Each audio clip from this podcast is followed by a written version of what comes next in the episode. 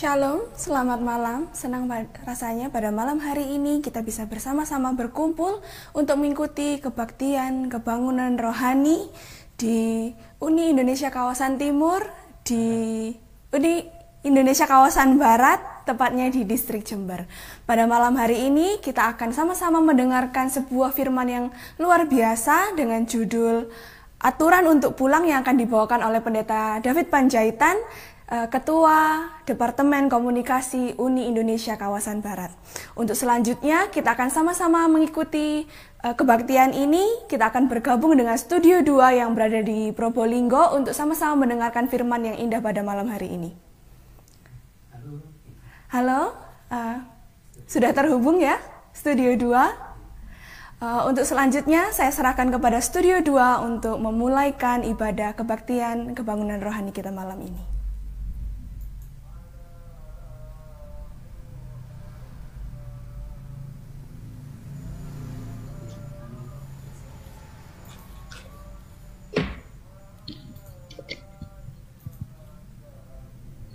Cek, cek. Baiklah, selamat malam. Uh, selamat malam terkhusus untuk kita semua jemaat Probolinggo dan juga Bapak Ibu yang tergabung dalam Zoom maupun Facebook atau radio yang telah dibagikan linknya. Dan pada saat ini kita mengikuti acara K K R sedistrik Jember yang nantinya akan disampaikan oleh Pendeta David Panjaitan dengan tema besar kita, Mari Pulang. Ya, Mari Pulang. Itu adalah tema besar kita sepanjang satu minggu ke depan. Dan pada saat ini, sebelum kita akan mulai perbaktian kita, saya mempersilahkan Bapak Ibu dan semuanya untuk boleh berdoa dalam hati masing-masing, mengundang Roh Kudus dalam perbaktian kita.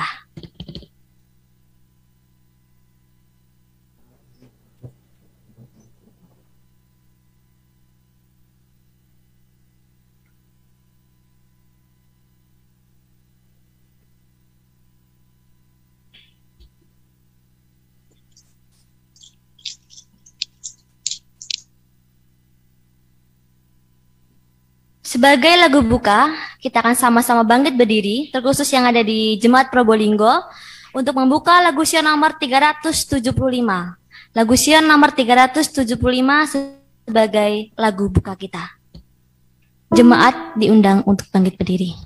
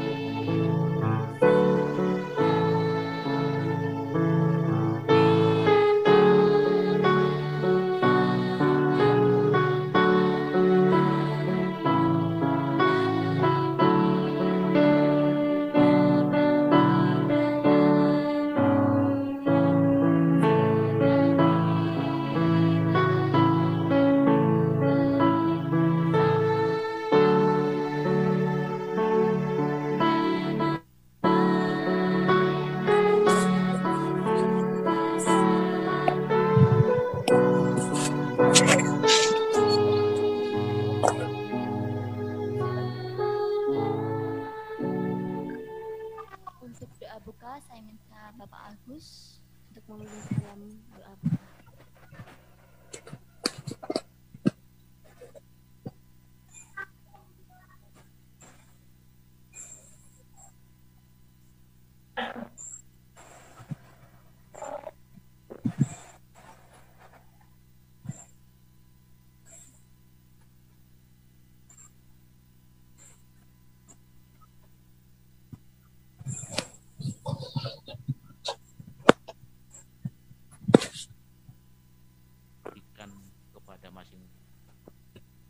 Mana di saat yang bahagia ini Tuhan telah mengizinkan kami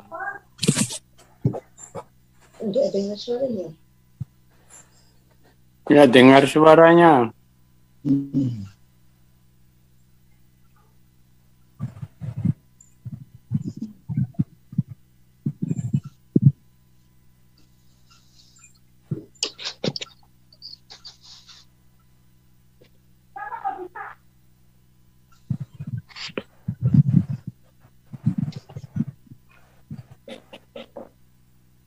Suara hilang. Ya, su- enggak ada suaranya. Kan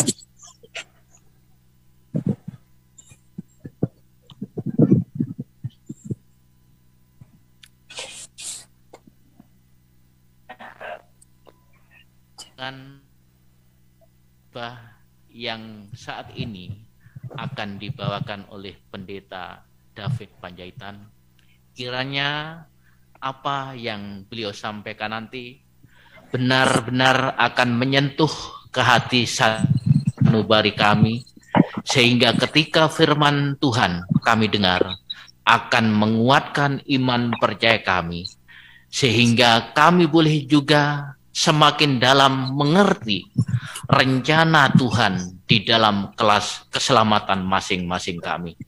Oleh karena itu Tuhan, kami siap mendengar akan firman-Mu.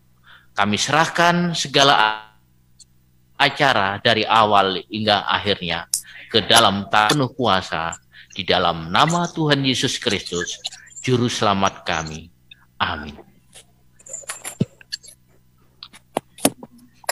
Ya, jemaat kami persilakan untuk duduk kembali.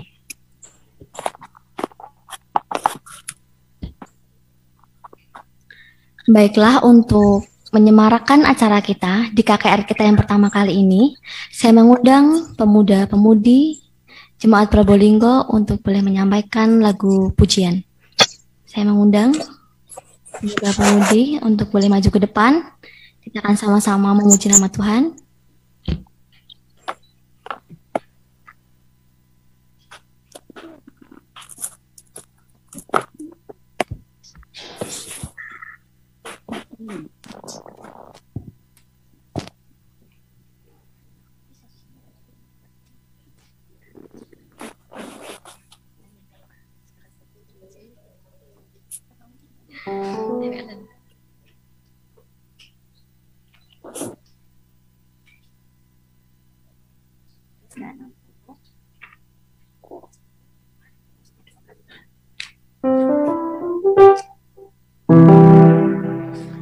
Baiklah, kami akan menyanyikan dari lagu Sion nomor tiga ratus enam puluh, Ada Negeri Amat Indah.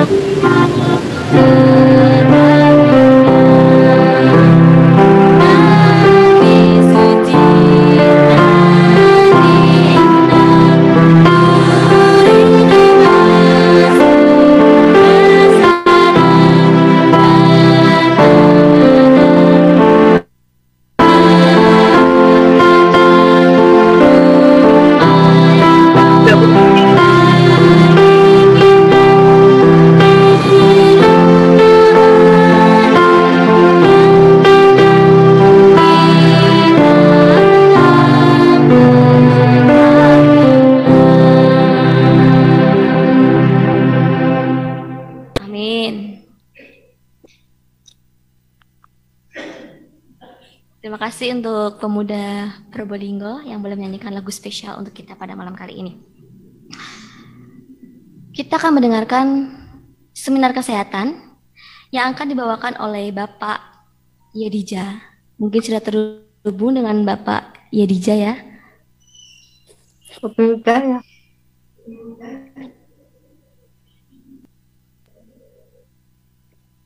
Baik, selamat malam teman-teman sekalian. Bisa mendengar jelas suara saya?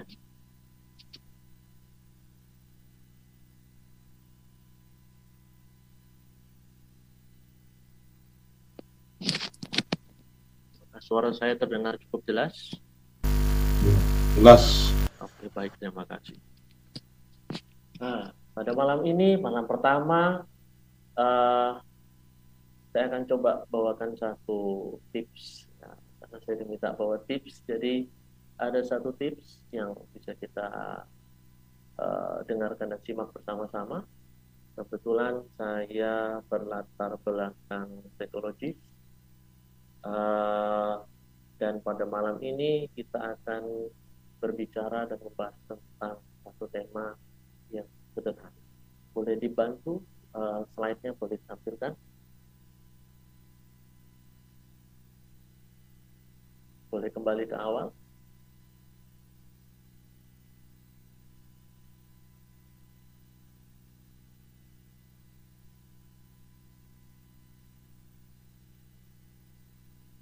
Boleh.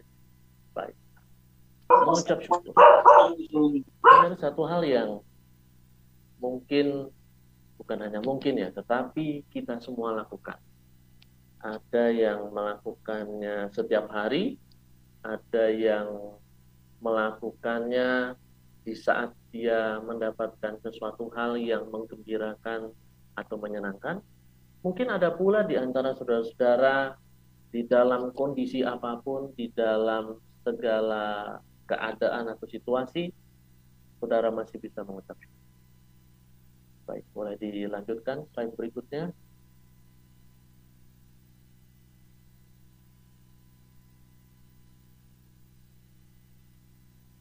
Sesuai dengan ayat ini, mengucap syukur dalam segala hal, maka saya coba berikan satu gambaran kepada saudara-saudara. Uh, beberapa tahun yang lalu, mungkin sepuluh sampai lima belas tahun yang lalu, ada ada sebuah penelitian. Yang ini saya yakin dan percaya saudara-saudara banyak dengarkan. Uh, penelitian mengenai air. Air yang diberikan uh, kata-kata positif, ya kan? Uh, satu ucapan syukur, terima kasih, menyebut nama Tuhan dan lain-lain, dia akan uh, memunculkan satu satu apa satu gambar kristal-kristal air yang bagus. Walaupun uh, pada tahun belakangan ini uh, penelitian tersebut dilakukan, akan tetapi masih di era tahun dua ribuan ada seorang peneliti, saudara. Ada seorang peneliti, seorang profesor, namanya Profesor John Bargh. Boleh dilanjutkan slide-nya? Oke. Profesor John Bargh, dia adalah seorang profesor di New York University. Dia memunculkan satu teori. Teori ini adalah sesuatu hal yang perlu diuji uh, lebih lanjut kebenarannya. Dia melakukan percobaan. Jadi percobaan sederhana, saudara. Bagaimana kata-kata Kata-kata ini berefek pada tubuh manusia. Mungkin di antara saudara sudah ada yang mendengarkan, tapi tidak masalah. Mari kita coba simak kembali. Efek sebuah kata-kata atau sebuah kalimat di dalam tubuh manusia. Dia bereksperimen terhadap empat puluh mahasiswa. empat puluh mahasiswa ini diminta selama tiga puluh hari untuk mengulangi dan berkata-kata pada dirinya sendiri, atau self-talk, berbicara dengan dirinya sendiri. Dan kelompok ini akan dibagi dua. Boleh dilanjutkan slide-nya? Baik. Kelompok kebablasan. Oke, kelompok pertama. Kelompok pertama ini adalah kelompok, boleh slide sebelumnya?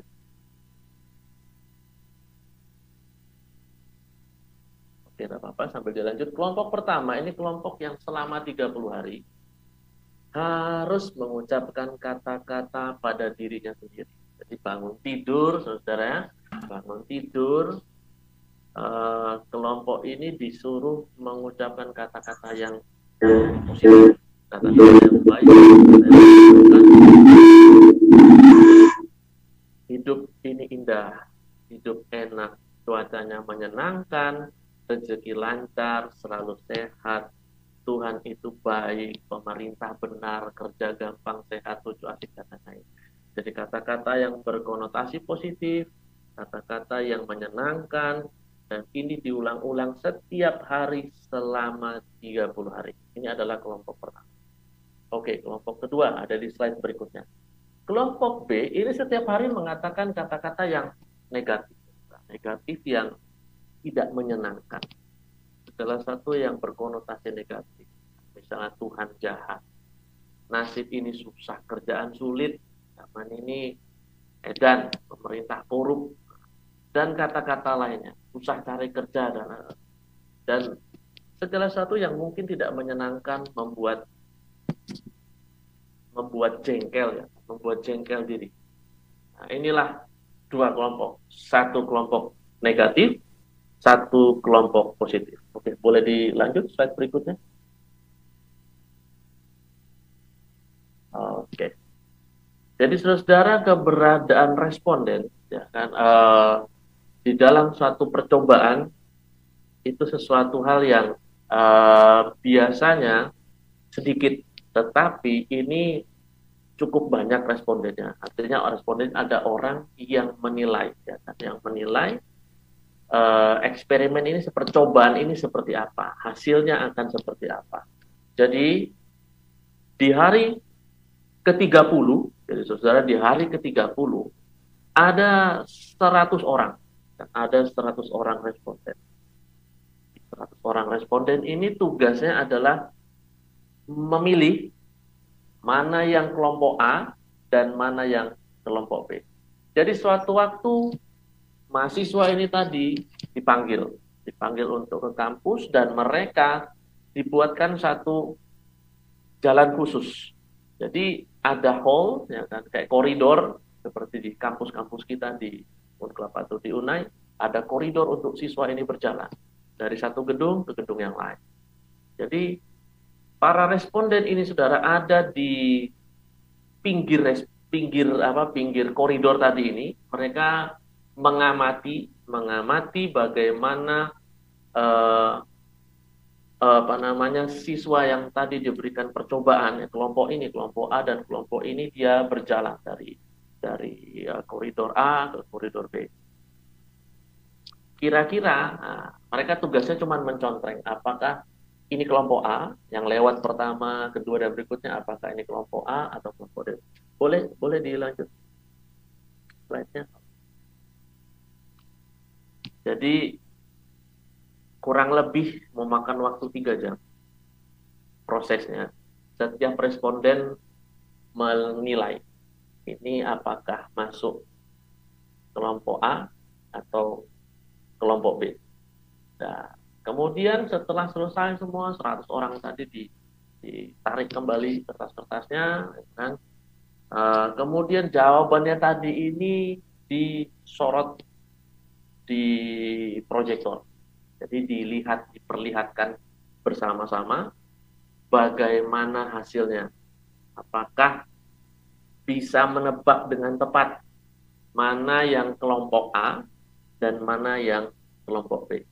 Oke, boleh dilanjutkan slide berikutnya. Ternyata saudara-saudara, seratus responden ini menebak dengan tepat mana yang dari kelompok A dan mana yang dari kelompok B. Kenapa? Ini menjadi suatu keheranan kebingungan. Akan tetapi, akan tetapi, para responden ini memiliki satu kesamaan jawaban. Di antara dua kelompok ini memiliki pancaran atau penampilan yang jauh berbeda. Pada satu kelompok, tampilan wajahnya, tampilan wajahnya dengan jelas ya kan, cerah ceria. Di satu kelompok wajahnya kok kayaknya kusam. Padahal digambarkan di dalam penelitian ini ada beberapa respon, ada beberapa uh, peserta di, di, di dari dua kelompok ini uh, yang memakai three piece suit atau jas tiga lapis perlente, ya kan? Luar biasa tampilannya, gagah. Ya, tetapi tampilan wajahnya ternyata tidak tidak secerah, ya kan? Tidak se apa seceria uh, kelompok berikutnya, ya kelompok yang lain yang hanya mengenakan pakai uh, kaos biasa, ya kan, kaos oblong dan celana jeans. Jadi dari sini bisa dibedakan bahwa kelompok A yang tadi mendapatkan uh, kata-kata ya yang harus diulang selama tiga puluh hari adalah kata-kata yang positif, kata-kata yang menyenangkan.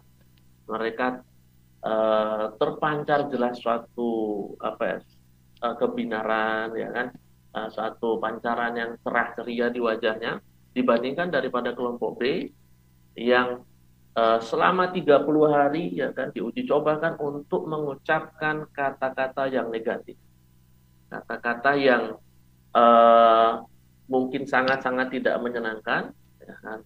Sehingga di hari ke tiga puluh terlihat bahwa ada pacaran yang berbeda. Boleh di, dilanjutkan di slide berikutnya. Baik, saudara. Untuk membuat satu kebiasaan diperlukan waktu yang tidak sebentar. Untuk membuat satu kebiasaan, sebagai contoh satu kebiasaan bangun pagi saja. Untuk saudara-saudara, jangan bangun pagi eh, secara kontinu atau secara teratur. Itu memerlukan proses yang kurang lebih e, memakan waktu dua puluh sampai tiga puluh hari untuk membentuk suatu habit atau suatu kebiasaan. Begitu juga di dalam tubuh. E, satu satu petunjuk jelas adalah digambarkan dalam aktivitas binaraga ataupun aktivitas da, dari para atlet, di mana tidak hanya otot, ya, tidak hanya otot di tubuh kita yang memiliki uh, memori, ya, otot ini punya ingatan. Makanya kita sebut ada namanya gerakan refleks. Karena memang sudah dilatih sedemikian rupa dalam rentang waktu yang cukup lama, sehingga nah ini muncullah yang namanya tadi refleks. Itu itu di bagian tubuh kita. Apalagi di dalam otak. Di dalam tubuh kita hampir setiap hari sel ini berganti, ya kan, sel-sel. Jangankan di, di otak, ya, di, di wajah, di kulit kita pun hampir setiap hari berganti. Kita tidur malam tanpa kita sadari, uh, dalam saat kita tidur kulit ini berganti. Ya kan? uh, mungkin tanpa kita sadari dia uh, mengelupas, ya kan? Sama seperti ular dia ganti kulit, ya kan? Manusia juga, tapi tidak se, setampak atau se, uh, bisa terlihat jelas seperti ular. Manusia juga sama, kulit dia berganti. Begitu juga dengan sel-sel di dalam tubuh kita. Perubahan-perubahan um, yang setiap hari kita buat uh, continue, ya kan, continue dan teratur, itu akan tertanam dan terekam di dalam sel-sel ini tadi. Jadi tiga puluh hari yang akan datang sudah jelas ketika kita melakukan sesuatu hal yang baik bagi tubuh dan pikiran kita, berbeda dengan tiga puluh hari yang sebelumnya. Karena sudah terbentuk satu struktur, satu satu ritme, satu kebiasaan, satu pemikiran, satu pemikiran yang baik dalam tubuh kita, di dalam otak kita. Sehingga kita mungkin eh, melakukan satu hal yang refleks, ya kan, ketika ada sesuatu yang yang dirasa dirasa ini uh, mungkin tidak menyenangkan, ya, terutama dalam hal mengucap syukur, gratitude, ya kan, uh, tanpa disadari.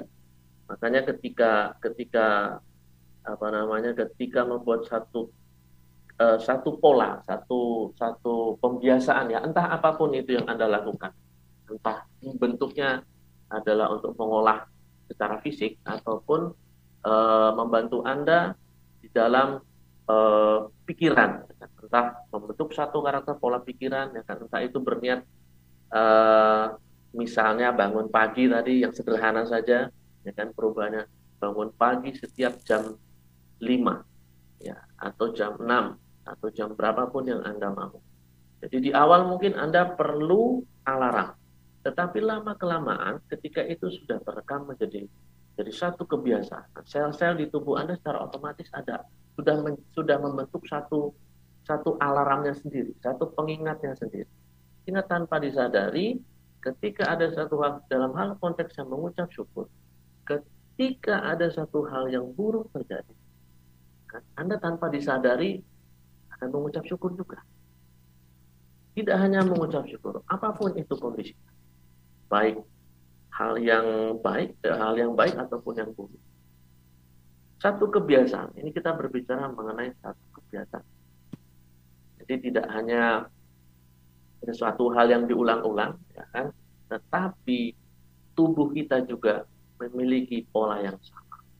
Perubahan, membarui sel sama seperti sel tubuh, uh, dibarui setiap hari. Tanpa kita sadari, dalam pemikiran kita, di dalam otak kita juga sama. Ada pola-pola yang sama, ada kebiasaan-kebiasaan yang sama. Kalau kita jalani itu menjadi satu rutinitas, maka akan terbentuk sesuatu hal yang, satu pola yang baik, yang seperti Anda harapkan.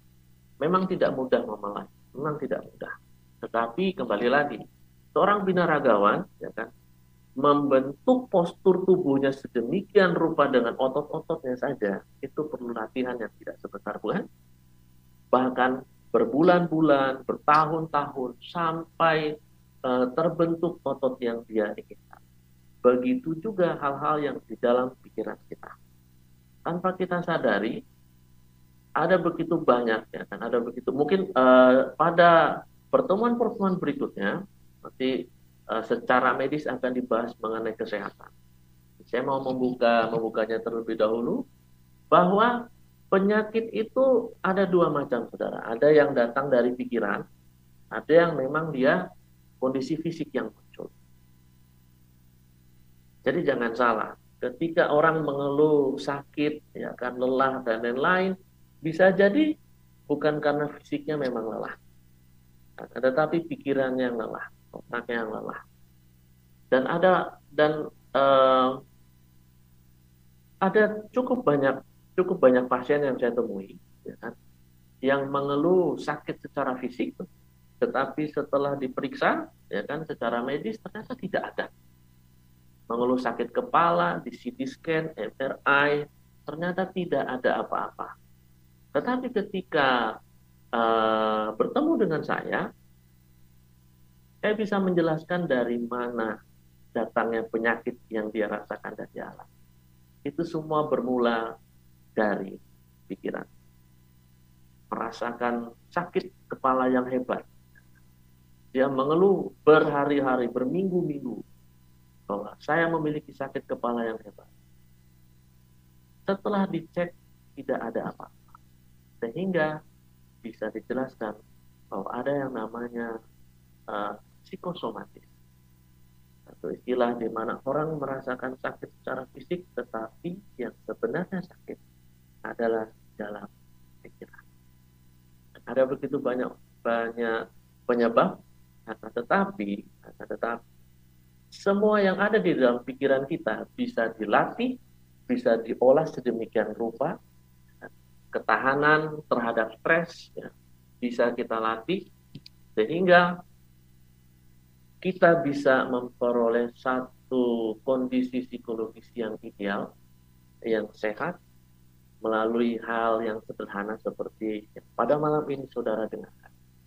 Melalui kata-kata yang baik, yang kita ucapkan setiap pagi, entah itu uh, Anda berdiri di depan cermin dan mengatakan bahwa segala sesuatunya akan baik-baik saja, atau Anda layangkan kata-kata yang baik itu, yang positif itu, lewat doa. Sehingga ketika Anda lakukan secara kontinu tiga puluh hari bahkan lebih, ini akan menjadi satu kebiasaan yang baik, satu energi yang positif di dalam diri kita, sehingga kita uh, ketika menghadapi apapun permasalahan, apapun uh, kepahitan, kesusahan yang kita alami, kondisi psikologis kita akan selalu positif, akan selalu baik, dan tidak uh, tidak mudah apa ya memiliki uh, perasaan perasaan yang mungkin ketika di awal-awal itu uh, langsung apa ya Anda rasakan sangat-sangat tidak menyenangkan. Tapi ketika sudah memulai hal seperti ini, ya kan, suatu hal yang positif, satu hal yang baik setiap pagi setiap pagi kita lakukan, maka pola-pola kebiasaan ini akan membantu kita akan membantu kita membangun satu karakter, tidak hanya um, secara rohani, tetapi juga karakter pribadi kita, ya kan? Kita bisa berpikir dengan jernih, karena ketika menghadapi sesuatu hal kita tidak langsung uh, langsung mengarahkannya kepada hal-hal yang di dalam pikiran kita, kepada hal, waduh ini menyusahkan, ini tidak nyaman, ini tidak menyenangkan. Tetapi kita bisa uh, me, uh, mengambil satu kesimpulan pemahaman yang baik dalam pikiran kita, bahwa segala sesuatu pasti ada jalan. Pasti ada jalan keluar, segala sesuatu kita bisa hadapi dengan tenang. Jika ada ketenangan, maka pikiran kita dengan mudah mencari jalan keluar. Oke, terima kasih. Ini yang bisa saya sampaikan. Di pertemuan-pertemuan berikutnya akan ada banyak materi-materi kesehatan yang luar biasa, yang perlu Anda dengarkan, yang perlu kita dengarkan bersama-sama untuk membantu kita tidak hanya uh, sehat secara jasmani, tetapi juga secara rohani. Kasih Tuhan Yesus memberkati.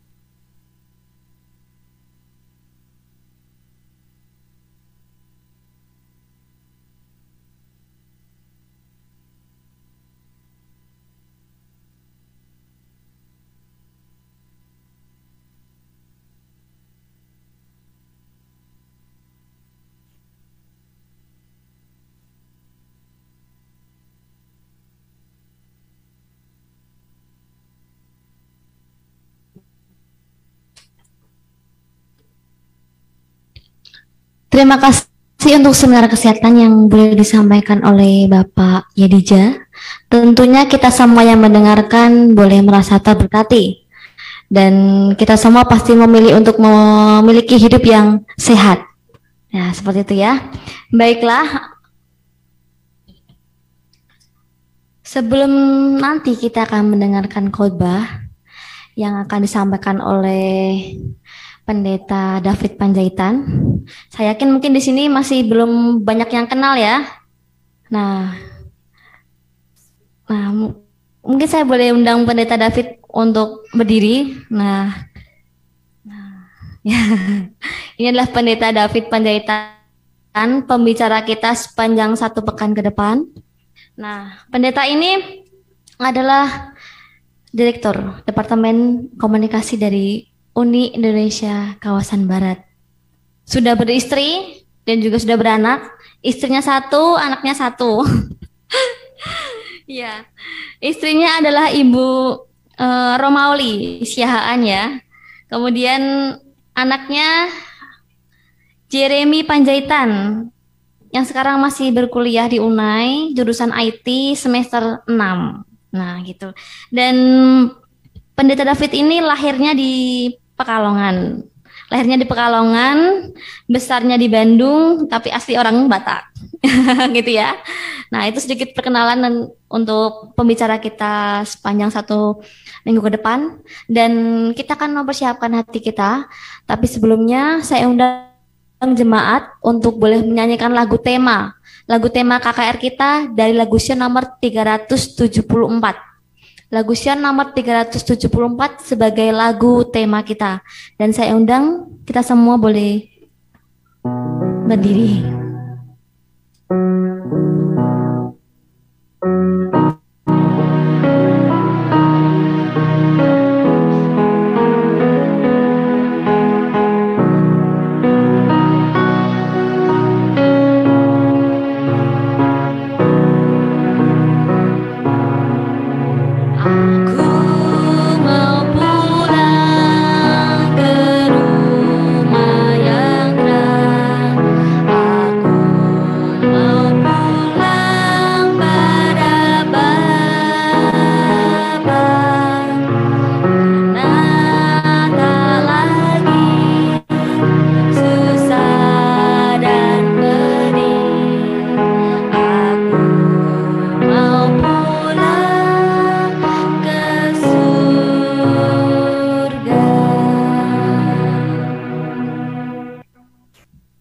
kita tunduk kepala dan berdoa. Tuhan, berbicaralah kepada kami. Kami telah siap mendengarkan firman-Mu mulai malam ini hingga hari Sabat yang akan datang. Di dalam nama Tuhan Yesus, kami berdoa, mengucap syukur. Amin.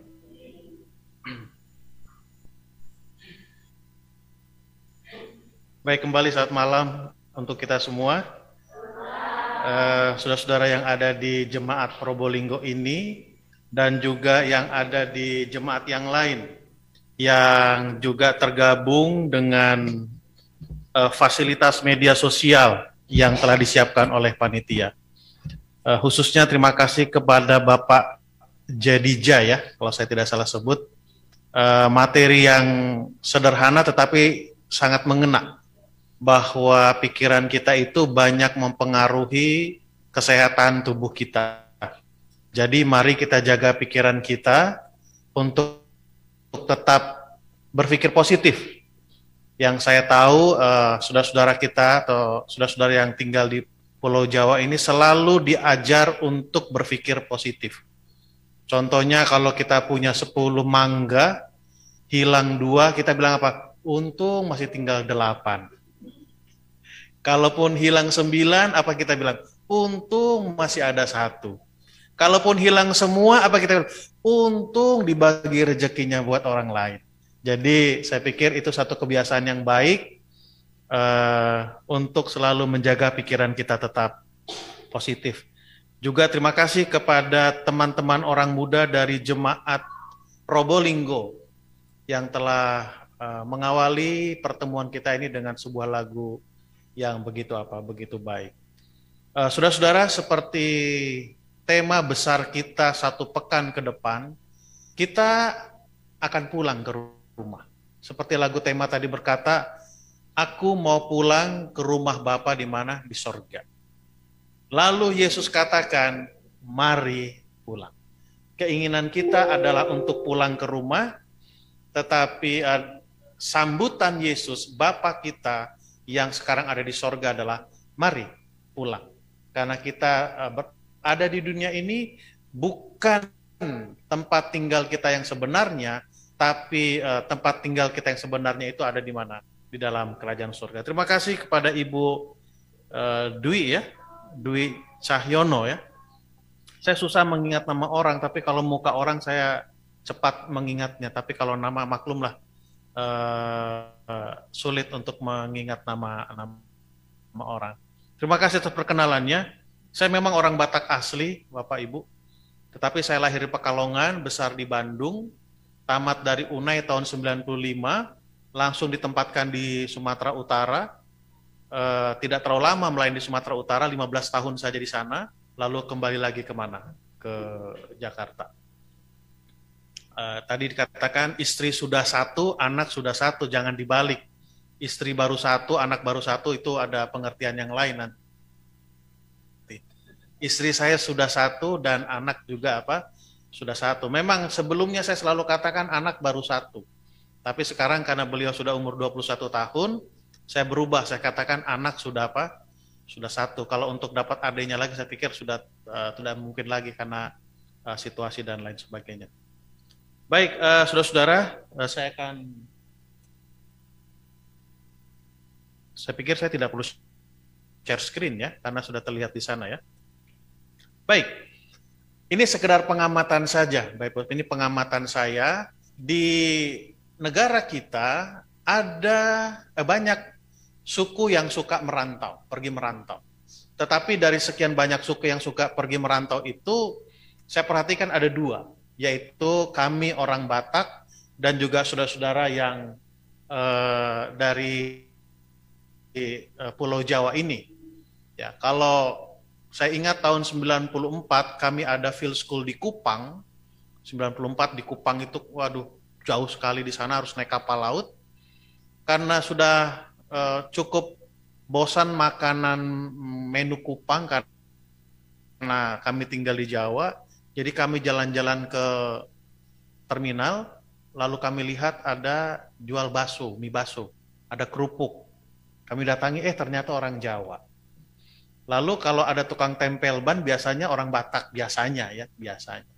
Jadi intinya bahwa orang Batak dengan orang Jawa suka apa? Suka merantau. Dari ujung mana-mana pasti ada orang Batak dengan orang Jawa yang apa? Merantau. Lalu saya amati kebiasaan kita, ya, kebiasaan kita. Kalau kami orang Batak tiba di perantauan, di tanah rantau, itu pertama yang dilihat adalah eh, tempat tinggal. Kalau bisa beli tanah, lalu bangun, kerja keras, lalu bangun rumah yang nyaman di mana? Di perantauan. Lalu bagi saudara-saudara yang dari Pulau Jawa ini, kami tinggal di Jakarta, itu banyak yang kerja di sana, uh, macam-macam pekerjaan mereka. Uh, salah satunya kalau di rumah, di kompleks rumah kami itu namanya kopling, kopi keliling. Jadi biasanya kami amati di sana, mereka uh, sewa satu satu rumah, satu rumah itu ada tiga atau empat kamar, lalu tinggal di dalam itu ada beberapa keluarga. Jadi urunan ya, benar ya bahasa Jawanya, urunan untuk bayar apa? Kontrak rumah. Kerja keras sama kita. Orang Batak dengan orang Jawa terkenal kerja kerasnya di tanah rantau. Perbedaannya adalah kalau kami orang Batak di tanah rantau bangun rumah yang bagus. Tapi kalau saudara-saudara dari Pulau Jawa, kerja keras, dapat uang, kirim kemana? Ke kampung, bangun rumah di mana? Di kampung. Jadi rumahnya di kampung itu bagus-bagus. Jadi pada waktu tiba libur panjang, entah itu hari raya ataupun tahun baru, yang paling sering mudik itu adalah saudara-saudara yang di Pulau Jawa, bukan kami yang di Sumatera. Kenapa? Kami malas pulang ke kampung. Kenapa? Karena di kampung rumahnya tidak bagus, maaf kata kamar mandinya pun tidak baik. Jadi untuk apa pulang ke mana? Ke kampung halaman. Kalau memang suasananya tidak apa? Tidak baik. Tapi saudara-saudara yang dari Pulau Jawa, suku Jawa itu sangat senang pulang ke mana? Ke kampung halamannya, mudik istilah. Kenapa? Di kampungnya itu lebih nyaman daripada di tempat apa? Perantauan. Jadi saudara-saudara, lagu tadi mengatakan aku mau pulang. Artinya kita lebih nyaman tinggal di rumah kita sendiri. Amin saudara-saudara. Lalu Yesus katakan marilah pulang. Yang menjadi pertanyaannya adalah bagaimana? Kenapa kita harus pulang? Lalu aturan apa yang harus kita uh, lakukan supaya kita bisa pulang? Lalu bagaimana caranya kita harus pulang? Dan apa yang ada di rumah Bapa kita yang di sorga itu, kenapa kita harus apa? Harus pulang. Itu akan kita bicarakan sedikit demi sedikit setiap malamnya di pertemuan kita ini. Baik. Seandainya ada satu pertanyaan, jabatan apakah yang paling Anda suka di dunia ini? Kalau kita contohnya kerja, maunya jadi apa? Kebetulan anak kami yang tadi sudah diperkenalkan sekarang memang dia masih semester enam tapi subjeknya sudah selesai. Ya semester enam tapi mata kuliahnya sudah habis. Jadi dia sudah selesai sebetulnya tinggal menunggu wisuda saja tahun depan. Lalu Kak, saya sering ngobrol-ngobrol. Dia sedang magang sekarang di kantor Uni di bagian I T, dia sedang membuat program aplikasi maksud saya. Lalu kami ngobrol-ngobrol, saya tanya, Jer, kamu nanti, uh, terus uh, kira-kira kamu mau di perusahaan mana? Indonesia kah atau perusahaan luar negeri? Ya lihat nantilah, Dedi. Tapi yang pasti dia bilang, saya itu sangat suka membuat aplikasi. Karena dia memang uh, mencintai yang namanya program. Programmer dia, bukan bagian apa, bukan bagian jaringan dan apa sebagainya. Jadi dia sangat mencintai pekerjaannya atau nanti dia bekerja sebagai seorang yang bisa membuat apa? Program. Jadi kalau ada pertanyaan kira-kira pekerjaan apa yang paling kita sukai di mana di dunia ini? Mungkin ada orang katakan presiden. Uh, kemarin saya dapat uh, meme di WhatsApp grup uh, perbincangan antara seorang bapak dengan anaknya di zaman digital ini. Bapaknya katakan gini kepada anaknya. Kamu tahu? Anak teman bapak seumur kamu itu udah bisa kontrak, sudah bisa cicil beli rumah. Lalu anaknya jawab, bapak tahu presiden kita presiden kita seumur bapak sudah jadi presiden, bapak belum. Katanya. Jadi masuk akal juga kan diskusi itu. Dia ingin anaknya, dia bapaknya berharap anaknya seperti anak temannya seumur itu sudah bisa cicil rumah. Lalu dibalas oleh anaknya. Bapak saja seumur gini nggak bisa jadi presiden. Poin saya adalah mungkin ada orang bercita-cita jadi presiden, itu normal-normal saja ya.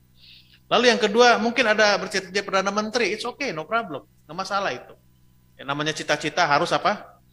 Harus setinggi Bintang dulu waktu kami masih anak-anak, sekarang sudah jalan. Mungkin jadi anggota M P R, mungkin anggota D P R, mungkin ada yang cita-cita jadi pendeta.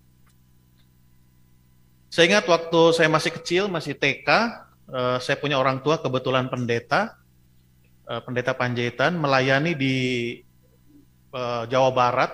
Dulu Jawa Barat itu sampai ke Gandrung Mangu, sampai ke Semarang sini malah. Jadi saya punya orang waktu saya masih S D, E T K maksud saya. Jadi saya punya bapak itu melayani di Gandrung Mangu, perbatasan Jawa Tengah dengan Jawa Barat. Jadi kalau ada orang tanya sama saya, besarnya mau jadi apa? Mau jadi pendeta. Masih T K. Tapi setelah itu lupa, nggak pernah terpikir mau menjadi pendeta. Setelah tamat S M A, entah bagaimana akhirnya mendaftar kuliah di Unai untuk ambil jurusan apa? Teologi. Mungkin ada juga yang cita-cita di kepala desa, eh nggak masalah, mau jadi uh, atau jadi guru, nggak masalah. Itu semua adalah apa? Cita-cita yang sah-sah. Atau jadi ketua, ya di gereja, mau jadi ketua gereja, uh, ketua Karang Taruna, ketua arisan, apa saja silakan. Intinya adalah kerjaan apa yang Anda sukai. Oke. Okay. Pilihannya ada di saudara. Nah, apakah jabatan yang Anda minta itu berkenan bagi Tuhan? Ini yang jadi persoalan.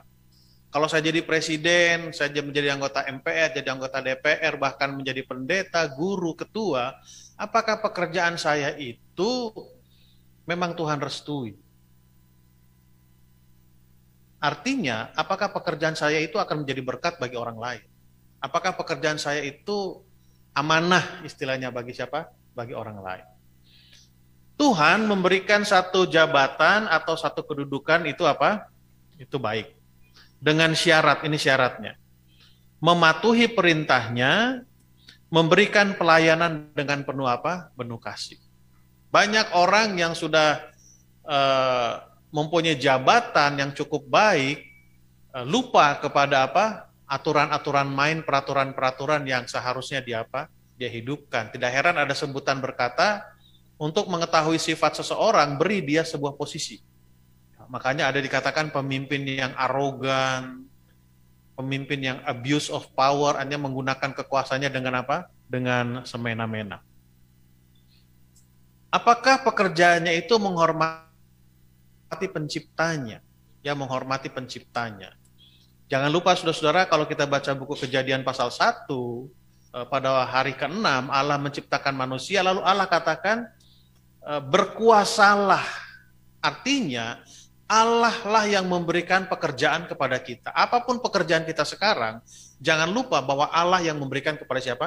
Kepada kita. Tuhan memberikan kepada kepada kita. Nah, sekarang apakah pekerjaan saya itu menghormati yang memberinya? Itu itu yang menjadi pertanyaan apa? Pertanyaan pentingnya. Nah, ada satu ciptaan yang memiliki jabatan yang tinggi tapi dia menjadi apa? Pemberontak. Siapa dia?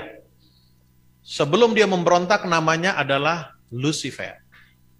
Sebetulnya arti nama Lucifer ini bagus. Putra Fajar sebetulnya Lucifer. Tapi oleh karena kelakuannya yang tidak baik, makanya disebut namanya menjadi siapa? Setan. Ya, kalau saya eh, gunakan istilah, ya, nama saya David. David Tok. Ya, David Tok, kalau di Jawa itu David Tok. Saya tadi pikir-pikir di penginapan, Yanto, berarti sebenarnya nama dia bukan Yanto, Yan saja kan itu. Tok itu kan saja artinya kan. Jadi, betul, Yanto, berarti sebenarnya nama dia itu hanya Yan saja. Kalau saya David, David Tok kan gitu seharusnya. Jadi nama saya adalah siapa? David. Arti nama David adalah Uh, orang yang dekat di hati Tuhan, itu arti nama David. Lalu orang yang uh, disenangi, walaupun banyak sebenarnya orang yang nggak suka sama saya. Nggak tahu orang tua saya kasih nama itu, saya tidak tahu apa alasannya. Karena, contohnya karena sifat saya itu selalu membuat orang tidak senang, nama saya kan akan berubah, bukan David lagi. Siapa? Siapa? Oh, itu orang yang nyebelin. Nah, kira-kira seperti itulah. Bisa ikuti, saudara-saudara ya. Jadi eh, ciptaan yang Tuhan berikan jabatan yang tinggi sebelum memberontak namanya adalah siapa? Lucifer. Tapi akhirnya dia memberontak. Ini eh, ayatnya di dalam Yesaya dua puluh delapan ayat dua belas sampai lima belas. Ini keadaan dari ciptaan itu sebelum dia memberontak. Keadaan hidupnya sebelum memberontak. Gambaran dari kesempurnaan, cantik, eh, penuh hikmat, maha indah, wah luar biasa. Tadi sebelum berangkat ke sini saya nonton berita di televisi, televisi swasta. Uh, ada berita infotainment katakan ada seorang artis di Jakarta itu tanam benang di mukanya katanya. Tapi apa maksudnya tanam benang? Oh rupanya uh, kalau wanita sudah berumur itu ada kerutan-kerutan di mana? Di wajahnya. Jadi dia agak ditarik lagi. Saya ikuti uh, uh, keterangannya. Jadi dikatakan dengan sebelum ikut ini pastikan informasinya jelas. Lalu dikatakan pastikan biayanya ada, karena harganya itu satu juta sampai dua puluh juta. Oh, saya pikir luar biasa juga. Hanya untuk menarik ini saja, untuk tidak apa, tidak keriput sampai dua puluh juta. Lalu saya lihat foto saya itu, itu foto saya waktu umur tiga puluh sembilan tahun, sebelas tahun yang lalu itu. Bandingkan sekarang saya. Ya, rambut saya masih oke okay di situ ya. Masih, badan saya pun masih langsing di situ, masih kalau tidak salah enam puluh lima kilo. Setelah COVID naik hampir sepuluh kilo. Lalu setelah COVID juga rambut saya saya potong pendek seperti ini. Jadi istri saya marah-marah. Kok potong rambutnya seperti itu? Jelek kayak gitu, kelihatan tua. Saya bilang, sudahlah, sudah tua kok. Jadi banyak orang tidak mau apa? Kelihatan tua. Maunya kelihatannya seperti anak muda terus. Saya bilang, sudah cukup lah. Sudah umur lima puluh, saya bilang sekarang. Jadi ciptaan itu yang namanya Lucifer itu eh, menggambarkan satu ciptaan yang indah, badannya bagus, ya penampilannya menarik dan apa lain sebagainya. Lalu tempatnya dekat kerub yang berjaga, artinya posisi dia itu dekat dengan pencipta. Ya. Saya tidak tahu pengalaman di Jemaat Probolinggo ini. Pengalaman saya dulu adalah kalau ada tamu datang ke gereja kami, pendeta dari luar gereja kami. Kalau saya dekat dengan dia, duduk di samping, saya bangga. Wah, lihat, saya bisa dekat sama siapa?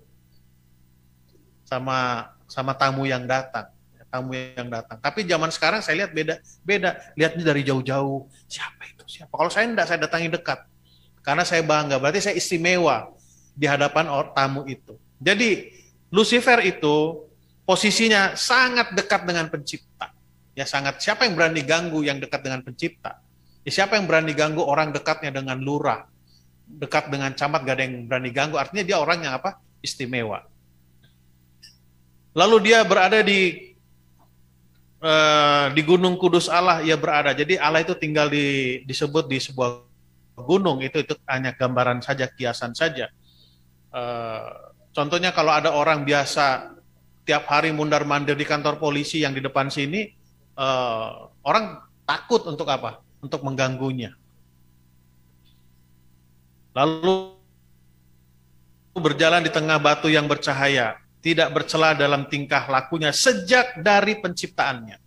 Jadi sederhananya adalah ada sebuah ciptaan yang menggambarkan kesempurnaan, kehebatan, keindahan, disebutlah namanya siapa? Lucifer. Tetapi sangat disayangkan, nah ini saya katakan tadi, Lucifer adalah yang paling dihormati Allah, dihormati Allah setelah siapa? Kristus. Jadi levelnya itu luar biasa, Lucifer itu. Yang berkuasa paling tinggi, yang paling mulia dari antara penghuni sorga, ya pemimpin kor, pemimpin kor. Yang tadinya, nah lihat, yang tadinya artinya pembawa terang, sekarang menjadi pembawa kegelapan dan menimbulkan dosa serta apa? Penderitaan. Kenapa? Karena Lucifer itu memberontak kepada siapa? Kepada penciptanya. Nah, yang tadinya namanya pembawa terang, sekarang menjadi pembawa kegelapan dan menimbulkan dosa serta apa? Penderitaan.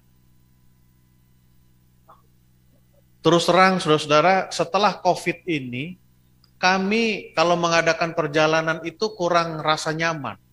Karena harus selalu menggunakan apa? Masker. Jadi kalau saya mengadakan perjalanan biasa bawa tiga tas, satu tas pakaian, satu tas komputer, satu tas yang lain untuk menyalurkan hobi saya. Jadi kalau bawa itu jadi, saya pernah sekali waktu pertama jalan keluar, saya pikir apa saya sakit jantung ya atau apa ya kok susah bernafas. Tapi setelah saya buka sedikit, oh gara-gara apa? Gara-gara masker. Saya selalu menggunakan masker seperti ini, bukan promosi, bukan. Karena lebih secure menggunakan ini. Jadi maksud saya adalah, oleh karena perjalanan kurang nyaman, eh, selalu ingin cepat apa? Cepat pulang. Ya, lebih nyaman tinggal di mana? Di rumah. Karena di rumah kita biasanya tidak menggunakan apa? Masker. Nah, dengan keadaan kita sekarang di dunia ini, ya semua serba terbatas, intinya semua penderitaan, kita ingin pulang ke rumah. Yang sering yang menjadi pertanyaan kita adalah, siapa yang membuat semua ini terjadi? Ya, kok bisa ada yang sakit? Tadi Pak Yedija katakan ada yang stres, rasa sakit. Ya, sebenarnya dia siapa? Siapa yang buat itu semua? Kalau menurut keterangan ini, yang membuat semua ini terjadi adalah pekerjaan Lucifer, yang eh, pekerjaan setan yang tadinya namanya adalah siapa? Lucifer. Oke, okay. Kita masuk ke apa itu dosa. Ya sering orang katakan, eh kamu berdosa loh, gampang-gampang sekali bilang apa? Bilang berdosa. satu Yohanes tiga ayat empat berkata, setiap orang yang berbuat dosa melanggar juga hukum Allah. Sebab dosa ialah pelanggaran hukum apa? Allah. Kenapa Lucifer dikatakan berdosa dan namanya berubah menjadi setan, pembawa kegelapan, pembawa kesusahan? Karena dia tidak mengikuti apa yang dikatakan oleh penciptanya. Dengan kata lain, dia dikatakan makhluk yang berdosa. Karena dosa adalah melanggar perintah siapa? Perintah Tuhan. Dosa adalah sesuatu yang bekerja di luar prinsip, yang berperang melawan hukum, kasih yang agung yang menjadi landasan pemerintah ilah. Salah satu aturan yang Allah berikan kepada penciptanya adalah menghormati penciptanya. Ya sama seperti di rumah ya. Salah satu aturan main yang dibuat di rumah adalah anak-anak harus menghormati orang tuanya. Benar ya? Salah satu salah satu uh, aturan main yang dibuat di rumah untuk menunjukkan bahwa anak hormat kepada orang tuanya adalah, uh, saya tidak tahu di Probolinggo ini, tapi saya perhatikan secara umum, itu kalau datang salam, taruh di sini atau di, di kening. Ya, itu biasa terjadi sebelum apa? Sebelum corona, karena sekarang kita ketemu tidak boleh salaman, hanya apa? Mengepalkan gini, salam corona, sering katakan. Atau dengan kata lain, pulang ke rumah, ma, aku pulang. Mau pergi, ma, aku pergi. Itu menunjukkan bahwa eh, anak-anak kita diajarkan untuk hormat kepada orang tua. Tapi pada saat anak-anak tidak melakukan hal itu, orang tua katakan apa? Kamu tidak hormat sama orang tua. Beberapa kali di, diulangi tapi tidak diikuti oleh anak itu. Apa dikatakan? Kamu anak durhaka. Tidak jauh berbeda dengan ini. Allah katakan semua ciptaan harus menghormati penciptanya. Tetapi sangat disayangkan Lucifer waktu itu tidak mau mengikuti apa yang Allah katakan, apa pencipta katakan. Ya, dia sukanya saja. Kenapa? Karena dia menganggap dirinya lebih hebat. Sehingga dia tidak mau mengikuti apa yang Allah katakan, penciptanya katakan. Sehingga dikatakan uh, uh, Lucifer itu berdosa sehingga namanya menjadi siapa? Menjadi setan. Oke, awal mula dosa. Maka timbullah peperangan di sorga. Mikhael, ini buku Wahyu. Dan malaikat-malaikatnya berperang melawan naga itu. Dan naga itu dibantu oleh malaikat-malaikatnya. Tetapi mereka tidak dapat bertahan. Mereka tidak mendapat tempat di sorga. Jadi permasalahan itu terjadi di mana? Di sorga antara uh, Mikhael dengan uh, malaikat yang disebut naga si ular tua itu. Maka tampaklah, ini Wahyu dua belas ayat tiga, maka tampaklah satu tanda yang lain di langit, dan lihatlah, seekor naga merah padam yang besar, berkepala tujuh, dan bertanduk sepuluh, dan di atas kepalanya ada tujuh mahkota. Ini gambaran uh, Lucifer yang sudah berubah menjadi setan. Nanti akan ada keterangan bagaimana berubahnya gambaran Lucifer uh, berubah menjadi setan, kok digambarkan dengan apa? Dengan ular seperti ini. Oke. Okay. Apa yang dibuat oleh Lucifer? Tadi sudah, sudah sudah terangkan. Apa yang dibuat oleh Lucifer dengan jabatan yang diberikan Tuhan? Yeskel dua belas ayat tujuh. dua puluh delapan ayat tujuh belas maksud saya. Engkau sombong. Kenapa? Karena kecantikanmu, hikmatmu, kau musnahkan demi kesemarak itu adalah supaya dia kelihatan apa? Hebat. Lalu dibuang dari sorga ke bumi, kepada raja-raja engkau kuserahkan. Tontonan bagi apa? Matanya. Cemburu kepada Yesus dan posisinya sebagai anak apa? Anak Allah. Jadi karena Lucifer itu orang hebat, posisinya hebat, maka dengan sendirinya timbul rasa sombong. Oh, aku paling hebat di antara mereka ini semua.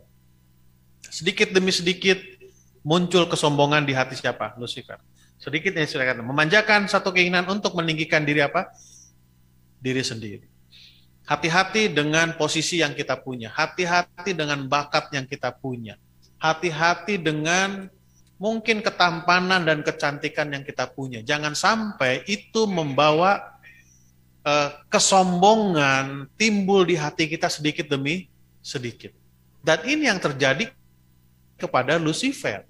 Dia kan dikatakan dia hebat. Dari semua ciptaan, dia paling hebat. Hanya sedikit di bawah Yesus Kristus. Sedikit saja di bawah Yesus Kristus. Jangan sampai Uh, jabatan tadi ya di awal pertanyaan, kira-kira pekerjaan apa, jabatan apa yang kita sukai. Jangan sampai pekerjaan dan jabatan itu membawa kita uh, jadi sombong dan jauh dari pencipta kita. Oke, okay. Yesaya empat belas ayat dua belas sampai empat belas. Hendak naik ke langit, hendak mendirikan tahtanya mengatasi bintang-bintang Allah, hendak duduk di atas bukit pertemuan dan hendak meng mengatasi ketinggian awan, dan hendak menyamai yang maha tinggi. Yang repotnya lagi, yang terjadi di dalam hati Lucifer yang berubah menjadi setan, bahwa dia ingin menyamakan dirinya sebagai pencipta. Kalau dia sombong oleh karena dia ini makhluk ciptaan yang paling bagus, ya boleh-boleh saja, walaupun itu tidak boleh, artinya ya biasalah. Ini yang repotnya adalah dia mau menyamakan dirinya sebagai siapa? Pencipta. Itu kesombongan yang apa? Eh, yang paling tinggi lah. Ya, itulah puncak kesombongan dari siapa? Dari Lucifer yang berubah namanya menjadi apa? Menjadi setan itu. satu Yohanes tiga ayat delapan. Barang siapa yang tetap berbuat dosa berasal dari iblis. Sebab iblis berbuat dosa dari awalnya. Ingat, dosa itu adalah melanggar perintah Tuhan. Salah satu perintah Tuhan itu adalah menghormati penciptanya. Tetapi oleh karena keinginan Lucifer, keinginan setan, ingin menyamai penciptanya, sehingga dia melanggar peraturan, melanggar perintah, sehingga dinyatakan bahwa dia adalah apa?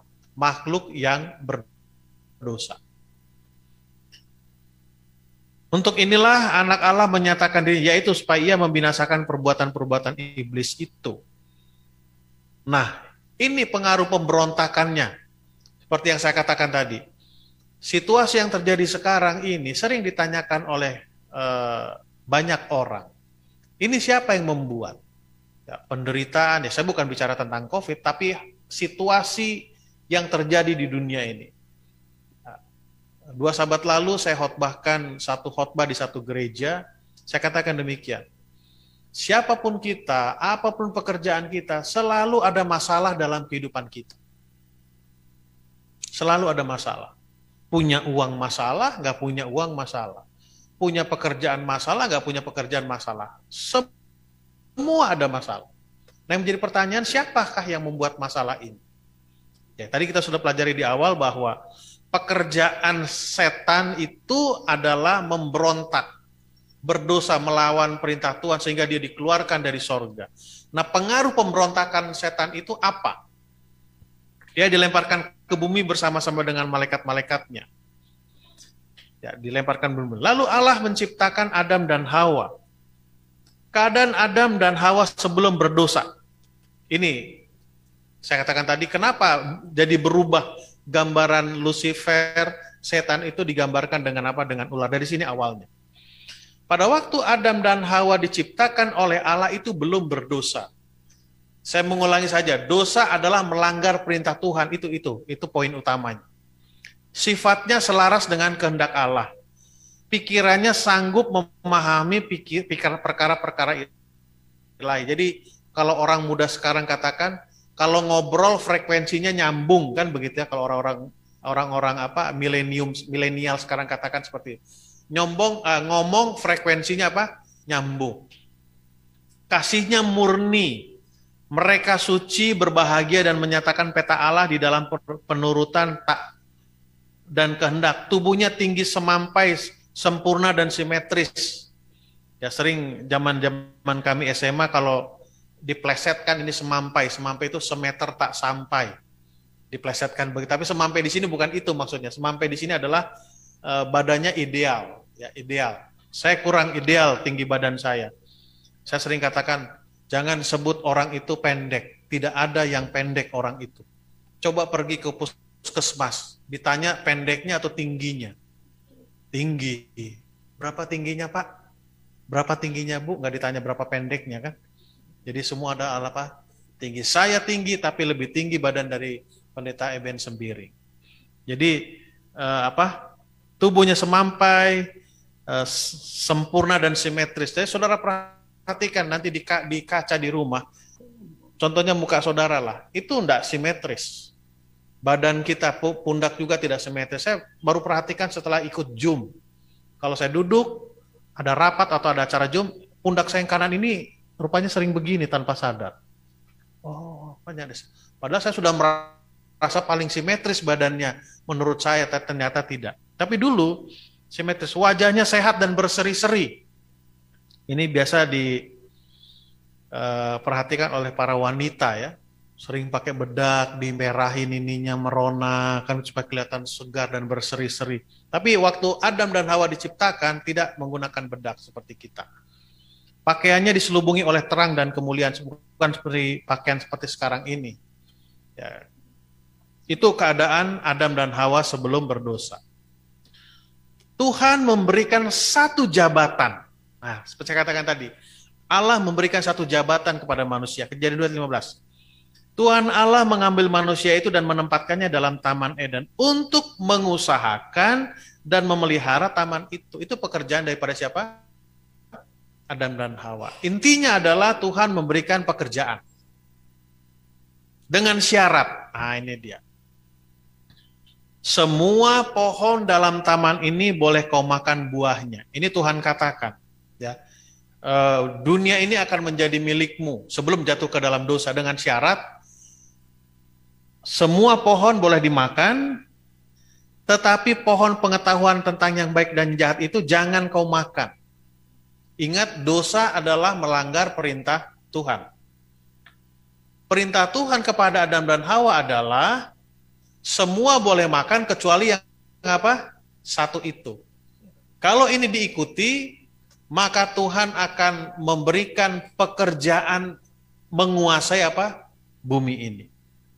Sebab pada hari engkau memakannya pastilah engkau mati. Tentulah Allah berfirman, semua pohon dalam taman ini jangan kamu makan. Bukan, ini kata ular. Ini kata Allah kepada Adam dan Hawa. Lalu ini kata setan kepada manusia, Adam dan Hawa, melalui ular itu. Sehingga tidak heran dalam buku Wahyu, terjadi peperangan antara Mikhael dengan naga si ular tua itu. Ya, ular itu melambangkan setan. Tentulah Allah berfirman, semua pohon dalam taman ini, jangan kamu makan buahnya, bukan? Buah dan pohon-pohonan dalam taman ini boleh kami makan, kata siapa? Adam dan Hawa. Tetapi tentang buah pohon yang ada di tengah-tengah, taman, Allah berfirman, jangan kamu makan ataupun raba buah itu, nanti kamu mati. Kemudian ular itu berkata kepada perempuan itu, sekali-kali kamu tidak akan mati. Allah katakan, kalau kamu makan, kamu pasti akan apa? Mati. Datang setan melalui ular, ah, kamu nggak akan mati. Ya, kamu tidak akan mati. Itu suara buruh ya? Memang musim hujan sekarang atau bagaimana? Bukan. Gimana Pak?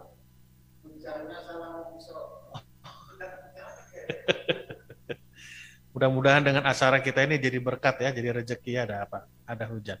Baik. Yang mau saya katakan adalah dosa adalah melanggar perintah Tuhan, yaitu saya mau katakan. Lalu setan masuk kepada ular atau menggunakan ular untuk mengganggu pikiran manusia.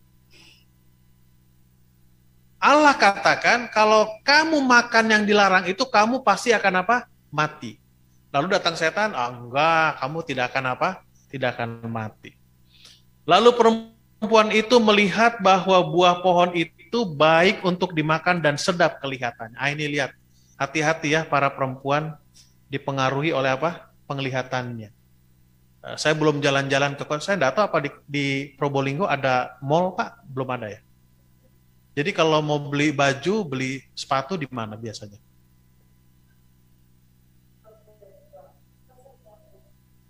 Tapi ada ya, ada ya. Dia, mall kecil ya. Poin saya adalah ada tempat belanja khusus kan ya, untuk pakaian itu ada ya. Pasar gitu biasanya, pasar baru dan sebagainya. Dan dimanapun itu biasa wanita itu sama, suka melihat yang menarik-menarik ya, yang warnanya cerah, ya cerah dan apa lain sebagainya. Ini sudah dimulai sejak dulu. Apa perempuan itu melihat bahwa buah pohon itu baik untuk dimakan dan sedap kelihatannya.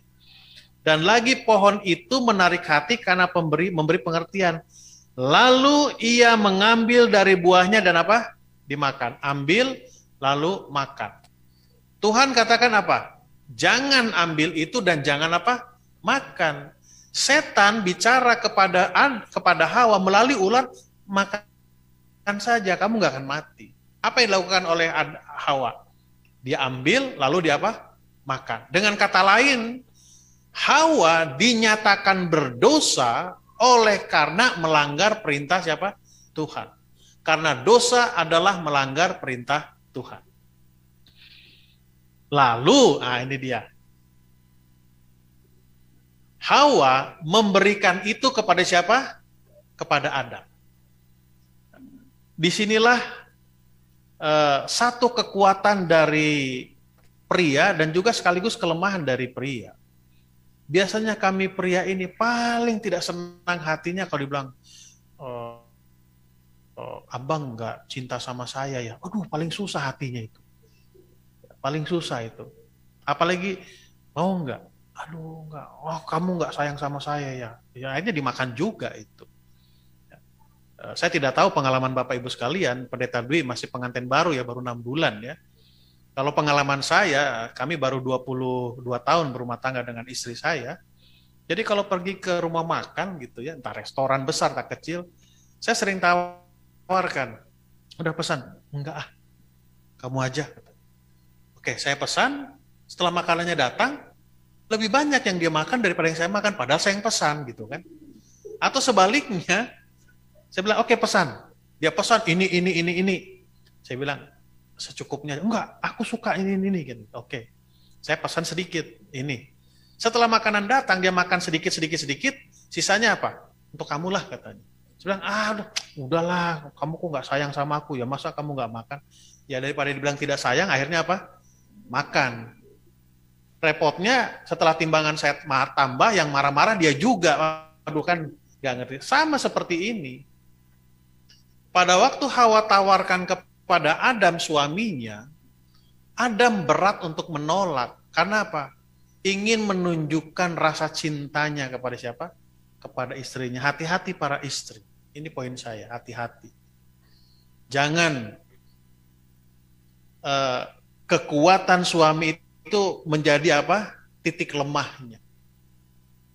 Hati-hati itu. Oke, Kejadian tiga ayat sepuluh. Ketika aku mendengar bahwa dalam taman ini, engkau dalam taman ini, aku menjadi takut karena aku telanjang, sebab itu aku bersembunyi. Jadi setelah Adam dan Hawa makan buah itu, lalu dia mereka mendengar suara Allah sedang jalan-jalan di Taman Eden. Tapi mereka apa? Takut. Saya mau cerita pengalaman, saudara. Saya suka cerita, karena dengan cerita menambah pengertian. Kami empat bersaudara. Tiga wanita, satu pria. Hanya saya laki-laki sendiri di rumah. Dua kakak saya perempuan, adik paling kecil perempuan. Nomor satu menikah dengan pendeta, kedua guru, menikah dengan guru, saya pendeta, lalu yang kecil menikah dengan pendeta juga. Kami keluarga pegawai mission, pendeta kebanyakan.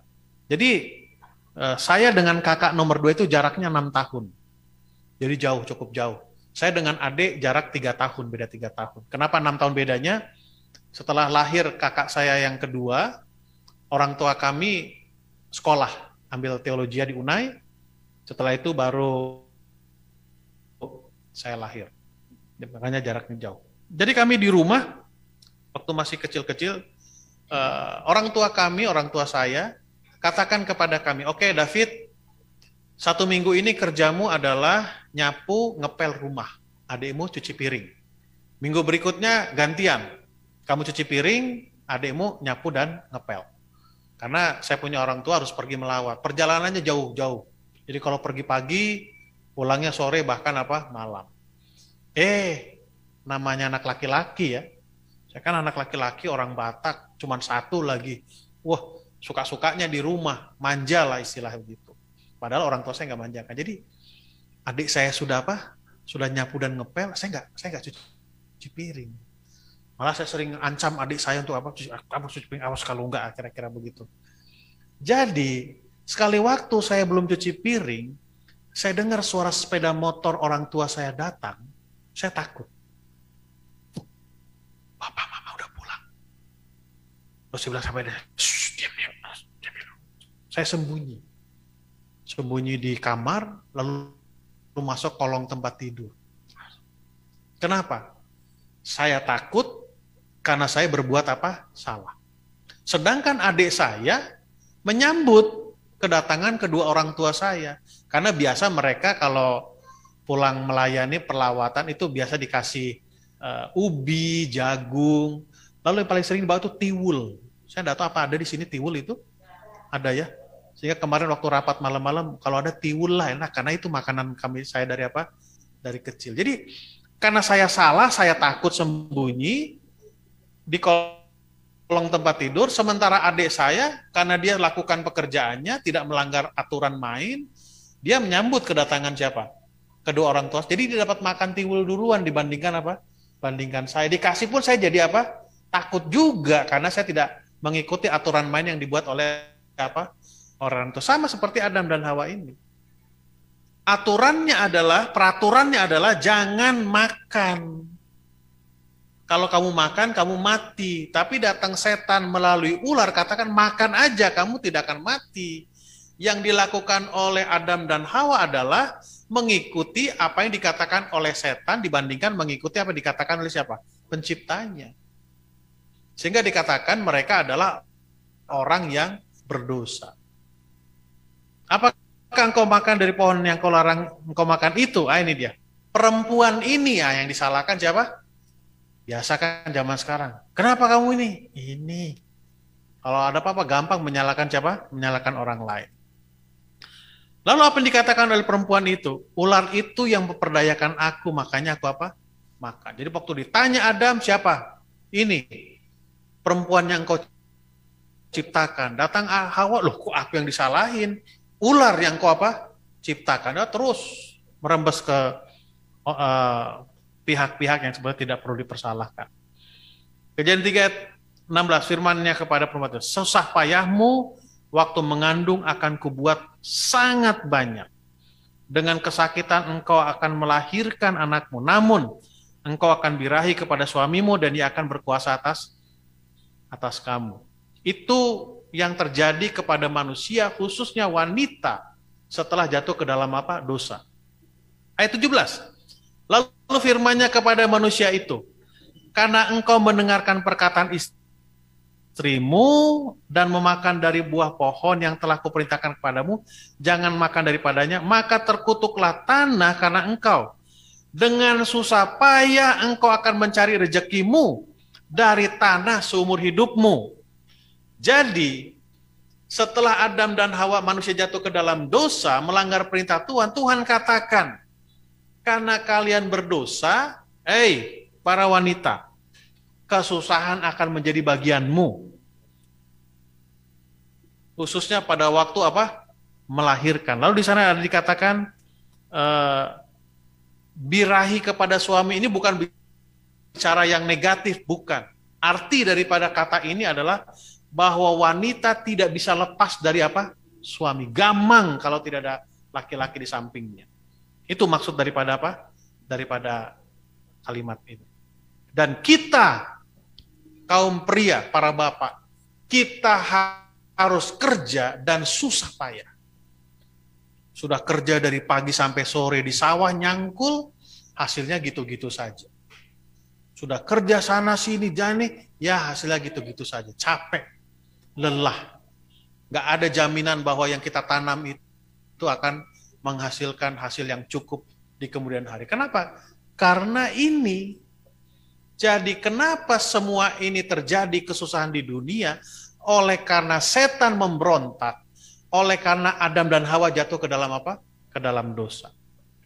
Nah sekarang pertanyaannya, kenapa dosa itu dibiarkan? Kenapa pelanggaran itu masih dibiarkan? Tidak langsung saja dikasih hukuman. Jadi poin pertama tadi, kenapa kita seperti sekarang ini susah? Karena dosa. Kenapa dibiarkan?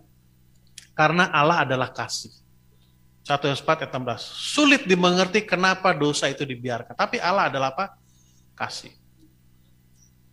Setiap pernyataan baik dalam hal menciptakan adalah satu pernyataan kasih yang tidak terbatas. Ya, berdasarkan kebebasan memilih. Jadi pertama, kenapa dibiarkan? Allah adalah kasih. Kedua adalah bebas untuk memilih. Ada orang tua memaksakan anaknya untuk melakukan apa yang diinginkan oleh orang tuanya. Ayo, tak bisa. Harus.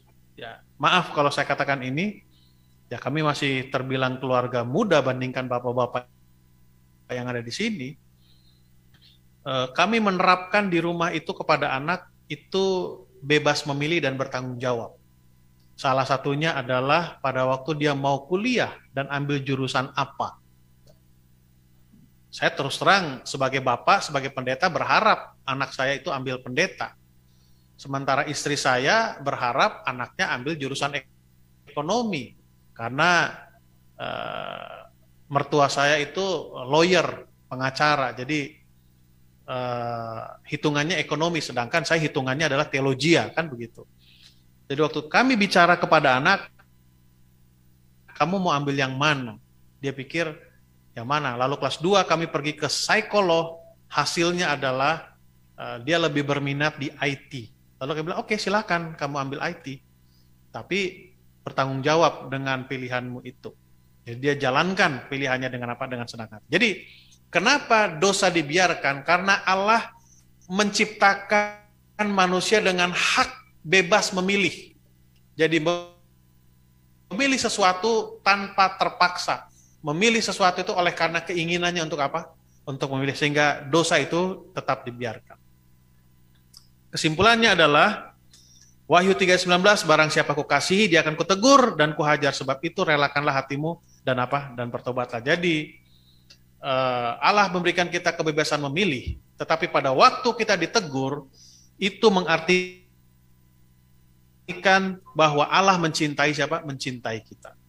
Kalau ada orang tua yang tidak pernah menegur anaknya, itu bukan berarti orang tua mencintai anaknya. Harus ditegur kalau anak itu berbuat apa? Berbuat salah. Oke, Tuhan membiarkan kesusahan menghampiri kita untuk menguji kesetiaan serta kasih kita, tetapi setanlah yang bertanggung jawab atas semua kejahatan yang terjadi di mana? Di planet dunia. Lalu apa dikatakan supaya kita tidak terkena itu? Kenakanlah seluruh perlengkapan senjata Allah supaya kamu dapat bertahan melawan tipu apa? Tipu muslihat. Iblis seperti zaman sekarang. Bagaimana caranya untuk tidak terkena corona? Ya sekarang lagi musim itu tiga M. Menggunakan masker, menjaga jarak, dan juga apa? Selalu mencuci apa? Tangan. Tiga ini saja. Sama seperti bagaimana caranya kita tidak kena jebakan setan, gunakan perlengkapan Allah. Karena kita bukan melawan darah dan daging, tapi melawan pemerintah-pemerintah, melawan penguasa-penguasa. Melawan penghulu-penghulu dunia yang gelap ini, juga melawan roh-roh jahat di udara. Jadi kita tidak mengerti bagaimana cara setan bekerja. Kita tiba-tiba terjebak. Bagaimana cara kita terjebak? Menggunakan perlengkapan apa? Perlengkapan Allah. Baik, saudara-saudara sekalian, eh, yang ada di Jemaat Probolinggo dan juga yang ada di eh, Zoom ataupun yang sedang menyaksikan di media eh, sosial. Kenapa kita pulang? Karena kita sudah tidak tahan dengan penderitaan di mana? Di dunia. Sehingga lagu tema tadi mengatakan, aku mau pulang. Lalu Allah katakan, mari pulang. Aturan apakah yang harus kita buat sehingga kita bisa pulang? Aturannya adalah, ya, caranya adalah, kita harus mengikuti apa yang Allah katakan. Karena pada waktu Allah mengatakan, lalu kita tidak mengikutinya, posisi kita sama seperti Lucifer yang berubah menjadi setan, sama seperti Adam dan Hawa yang tadinya eh, diberikan kekuasaan untuk menguasai Taman Eden, tapi oleh karena mereka melanggar perintah Tuhan, kekuasaan itu tidak diberikan oleh mereka kepada Adam dan Hawa. Dengan kata lain, seperti yang Allah Yesus katakan di dalam buku Kejadian, kesusahan akan menjadi bagian siapa? Bagian kita. Baik para wanita, para ibu, baik para laki-laki dan juga para apa? Para bapak akan mengalami apa? Kesusahan.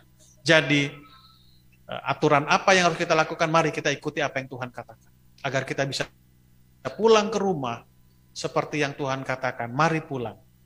Seperti yang kita rindukan, aku mau pulang ke rumah Bapa yang di sorga. Tuhan berkati kita, amin. Kita tunduk kepala dan berdoa. Kembali bersyukur padamu Tuhan oleh karena kami rasakan malam ini berkat-Mu kepada masing-masing kami, sehingga kami bisa mengikuti pelajaran pada malam ini. Kiranya firman yang kami pelajari malam ini mengingatkan kami bahwa aturan-aturan main yang Tuhan berikan kepada kami itu membawa kami pulang ke rumah. Terima kasih Tuhan atas malam ini. Pertemukan kami besok hari dalam suasana yang lebih baik lagi dari malam ini. Dalam nama Tuhan Yesus kami berdoa dan ucap syukur. Amin.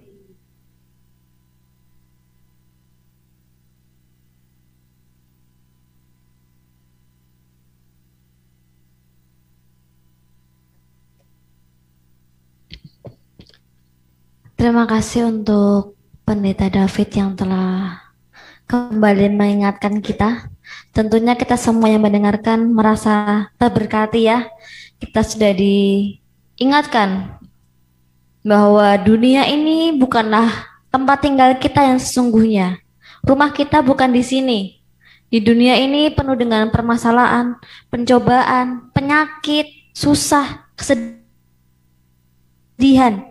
Dan Tuhan rindu supaya kita semua boleh pulang, pulang kembali ke rumah Bapa. Tapi tadi dipesankan bahwa kita harus apa? Harus ikut aturannya Tuhan. Ya, kita semua harus ikut aturan yang Tuhan buat supaya kita bisa kembali ke rumah Tuhan. Baiklah, uh, kami dari depan mengucapkan terima kasih untuk Bapak Ibu semuanya yang ada di tempat ini, terkhusus Jemaat Probolinggo, dan juga tamu-tamu, serta yang mengikuti dari Zoom, Facebook, ataupun dari radio. Kami mengucapkan terima kasih. Dan kembali besok, kami mengundang untuk boleh bergabung kembali di link dan jam yang sama.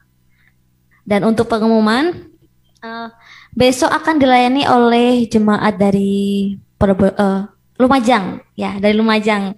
Hari kedua akan dilayani dari jemaat Lumajang dan kita semua boleh menyaksikan lewat online. Mungkin uh, untuk tambahan saya kembalikan ke uh, studio satu.